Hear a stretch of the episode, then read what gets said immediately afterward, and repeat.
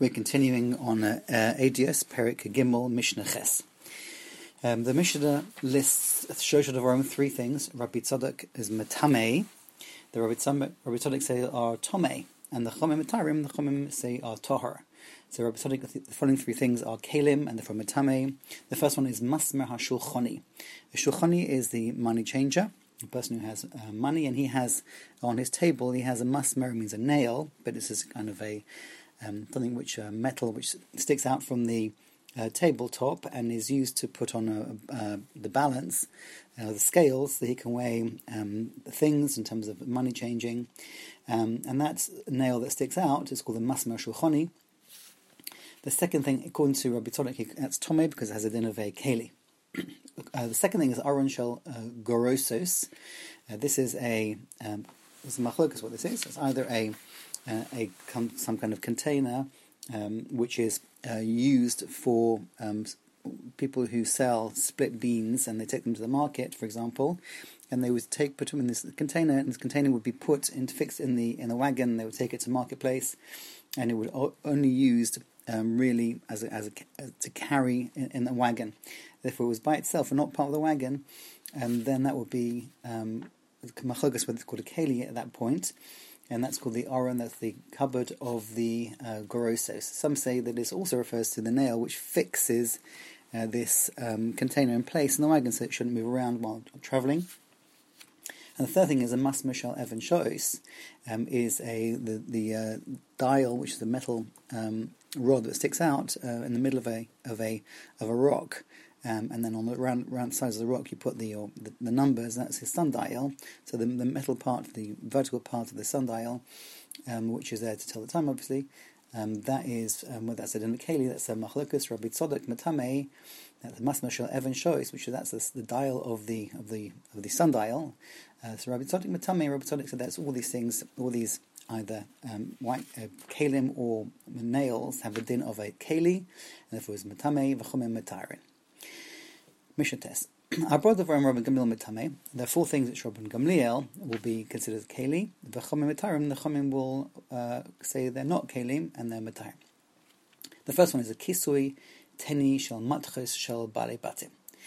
Teni is like a tenner, is a basket or a big container, and if it has a lid on it. Now, the Kahati mentions here that there are two types of people who have these types of containers.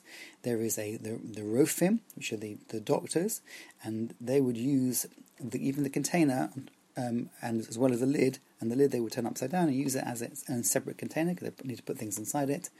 But this is referring to one of the shalbalibatim. This is not one of the professional one, but this is a people's baskets which they have, and their lids which they wouldn't normally use as a separate container, they would just use it as a lid. So it's a machlokus, but the container has a din of a keili or not.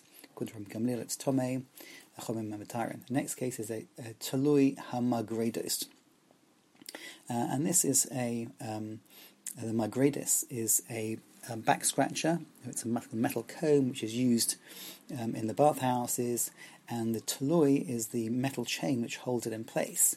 Everybody agrees the back scratcher itself made of metal is a keili. The question is whether the chain that which holds it in place also has a din of a keili to be makabel tumah or not. The next case is a Chomei klamatres, and these are the unfinished metal kelim which should be made by the manufacturer, and he's finished the functional parts of it, but he hasn't yet finished the smoothing and the polishing.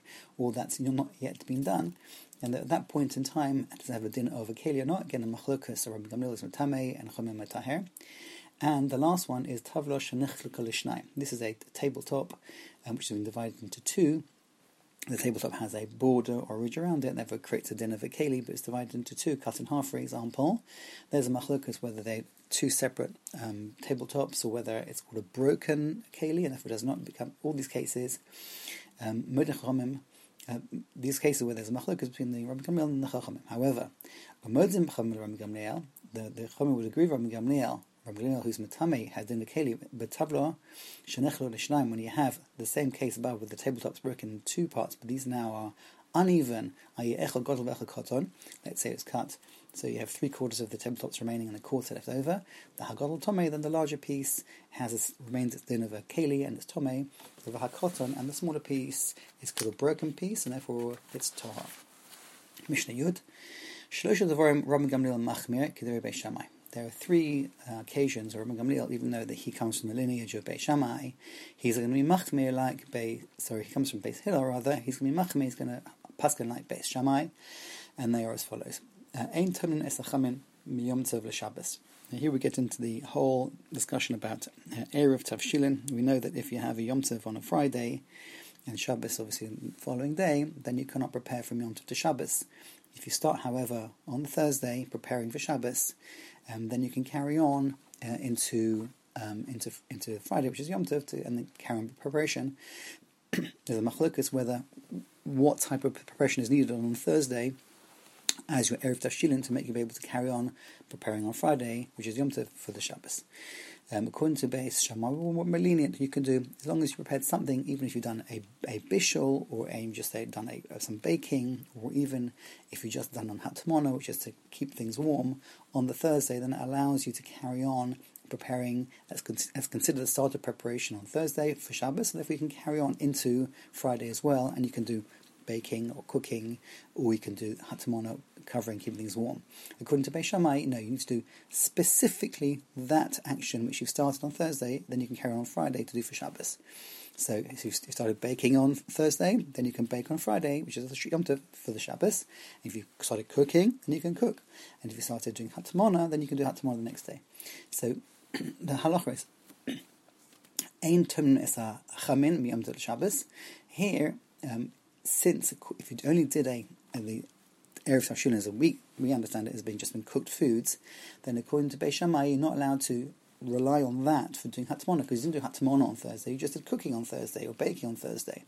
And therefore, you cannot be Tomei, the keep things warm, Miyom Tov L'Shabbos, by simply having cooked or boiled or baked goods for your Erev Tavshilin.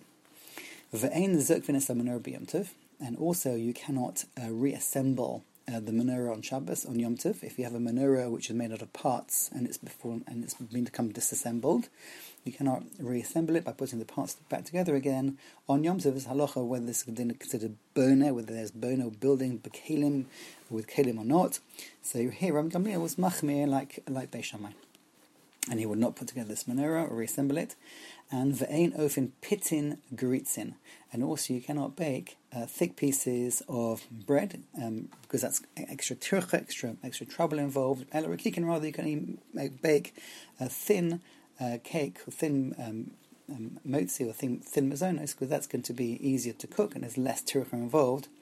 In this case, Beit Hillel would disagree with it, so you can even bake thick pieces of bread because that kind of fills the oven up and it's better. It enhances the cooking process, the baking process.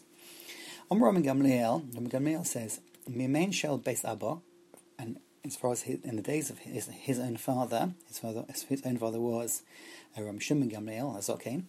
There lo hoy ofen pitin geritzin. They wouldn't bake these thick mazonos, thick crackers, or cakes. Or rather, they would bake rikikin, thin ones, because of extra turcha. They wouldn't do that on Yom Tov. Omru los, they said to Rabban Gamliel, "Oma nase lebeis avicha." So, what proof is it that from your father didn't do it? Because your father, showing machmirina alatzim, they were machir upon themselves. They wouldn't bake. However, but they paskined for everybody else. They could bake.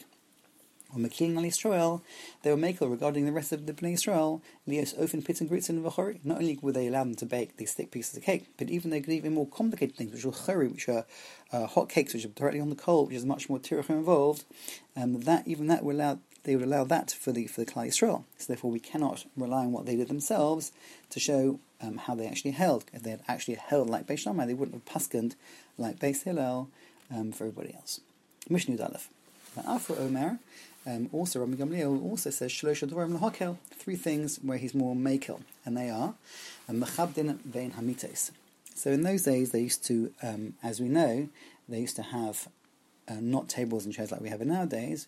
Rather, they would have mitos, they would have chaise longue, they'd have some kind of couch they would lie on to eat, and they would drop crumbs around those areas during the meal. So they would he would allow you to sweep up the crumbs around those couches where you ate, even though that you can't sweep around the whole of the house, during Shabbos of course, and Yom Tov, because if you sweep around the rest of the house on Shabbos Yom Tov, then you can be mashve gumos, you can flatten down any grooves, the floors there were uneven surfaces, and if there are grooves in the floors, and you would flatten them, that would be an Isra of Shabbos, and as a result, there's a gezerah potentially that you couldn't even do it between the couches where you ate, but he was makel, and he said you could sweep between the couches. And you can put the spices. They would put spices on some heat sauce, and it would spread out the aroma throughout the whole house.